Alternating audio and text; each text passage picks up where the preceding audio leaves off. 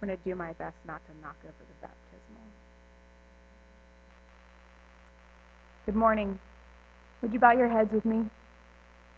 Dear Heavenly Father, we just praise you and thank you so much for bringing us all together. Lord, we just ask that in this time you would open our hearts and open our minds so that we may grow closer to you. And we ask all this in the name of Jesus our Lord. Amen. A center run by Roman Catholic sisters welcomed children whose families were homeless, families with no addresses. One day, the sisters took the children to the Jersey shore. The three and four year olds scrambled up the sandy dunes, falling and giggling their way to the top of what must have seemed like mountains to their little legs. When they got to the top, they could hardly believe their eyes. Water as far as they could see, more water than they had ever seen.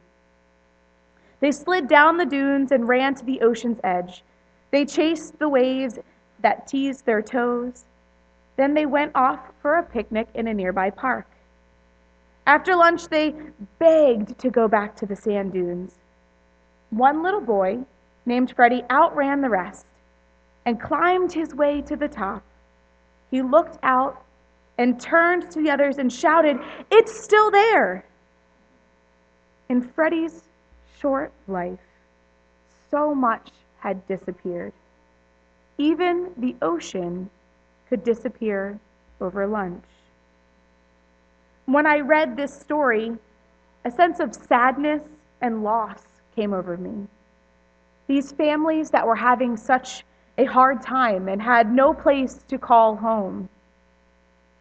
They had suffered so much loss, which caused the little children to second guess the permanence of everything around them. We were all children once. For some of us, it was a little longer ago than we'd like to admit, but nonetheless, everyone starts as this little being with a fresh mind and a sense of innocence. In a psychology class I took, I learned some really awesome things about how babies and children develop. And honestly, those things have helped me to relate to my children during their stages of growing. One thing I learned was about a thing called object permanence. I know, it's fancy. Now, by no means at all am I an expert on this, but Jan Lanham in the early service told me I was right. Object permanence is something that babies develop over time. Object permanence is the understanding that objects continue to exist even when they cannot be seen. Objects continue to exist even when they cannot be seen. That even when one leaves the edge of the water, the water still exists in the same place. For some time, babies do not realize that when they cannot see something, it does still exist. So, say baby and mom are playing in a room together. Then mom leaves the room for just a second. The baby then whines. Baby then believes that mom is really gone. We know that mom is just in the other room, but the baby actually experiences a loss of their mother. When the baby then sees mom again, the baby experiences relief and happiness.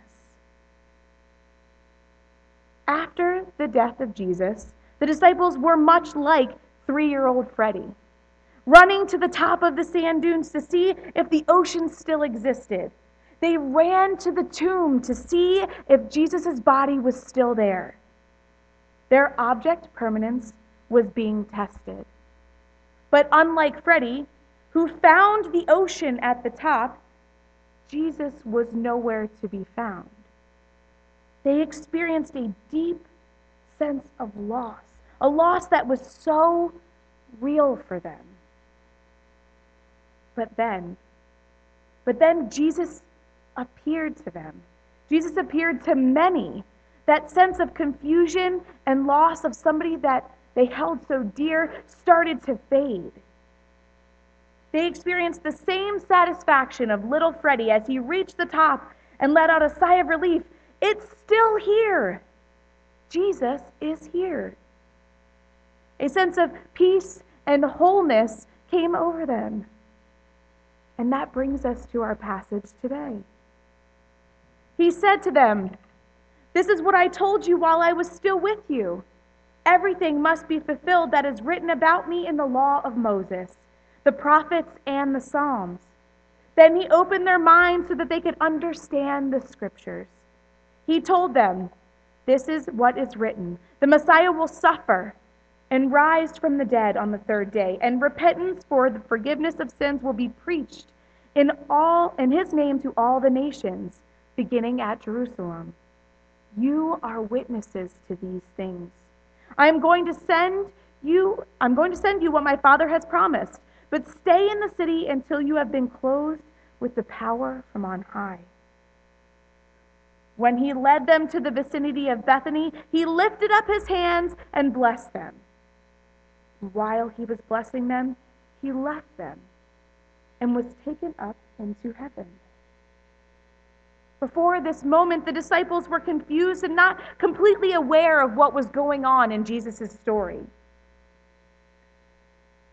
They had a flow of ever changing emotions, and that wasn't about to get easier. Jesus opened their minds so that they could fully understand the scriptures so that they could truly understand the death, resurrection, and now ascension of Jesus. When he had led them out to the vicinity of Bethany, he lifted up his hands and blessed them. While he was blessing them, he left them. He was taken up into heaven. Jesus ascended to heaven. He was carried up right in front of the disciples. Again, Jesus was gone. The disciples could not see him any longer. The author who shared the story of Freddie, Barbara Lundblad, she was a professor at the Union Theological Seminary in New York, and she concluded this short story with We are older and wise enough to know the ocean is there even when we're not looking but we're not so sure about other things. We are scrambling up the sand dunes, trying to find a place that will hold. We are constantly looking, looking for permanence in our lives. This is something that the disciples absolutely did not have. Permanence was something that was definitely tested in the lives of the disciples. Lundblad continues Jesus' disciples must have felt the earth slipping beneath their feet at the thought of being left alone again. It had been a roller coaster ride of emotions since they followed Jesus to Jerusalem. Hope, fear, death, and then the unbelievable presence of Jesus, no longer dead, but alive but they knew he couldn't stay. They knew he wouldn't stay. Indeed, Jesus speaks as though he is already gone. These are my words that I spoke to you while I was with you. But isn't he still with them? His words must have seemed very confusing. Then Jesus opened their minds to help them understand the scriptures and interpreted the meaning of all that had taken place. He had done the same thing with two disciples on the road to Emmaus. The disciples then had an understanding of why the event of Jesus' death, resurrection, and ascension had to happen. He opened their minds so that they could understand the scriptures. Jesus had given them clarity it probably didn't make the process of losing Jesus all over again any easier. But the passage concludes with a glimmer of hope. Then they worshiped him and returned to Jerusalem with great joy. And they stayed continually at the temple praising God. We do not have the same privilege the disciples had of physically walking side by side with Jesus, of hearing his voice speak parables into our lives, the privilege of journeying with him during his ministry here on earth. Because of this, we often resort to our childlike mindset. Our object permanence is tested. Does something really exist if you cannot see it? Does Jesus truly exist if he is not physically standing in front of us? We become like children again, running up the sand dunes, searching for the edge of the sea. Only when we get to the top, there is nothing physically tangible in front of our faces. We do not physically see the never ceasing ocean, causing us to let out a huge sigh of relief, like Freddie. It's still here. No, we are left seeking. We are forced to seek and have faith in someone that is not physically permanent. For some, this feels impossible. How can you believe in someone you cannot see? That's nonsense, right? For other, others, it's a far off dream of someone that could or could not be real.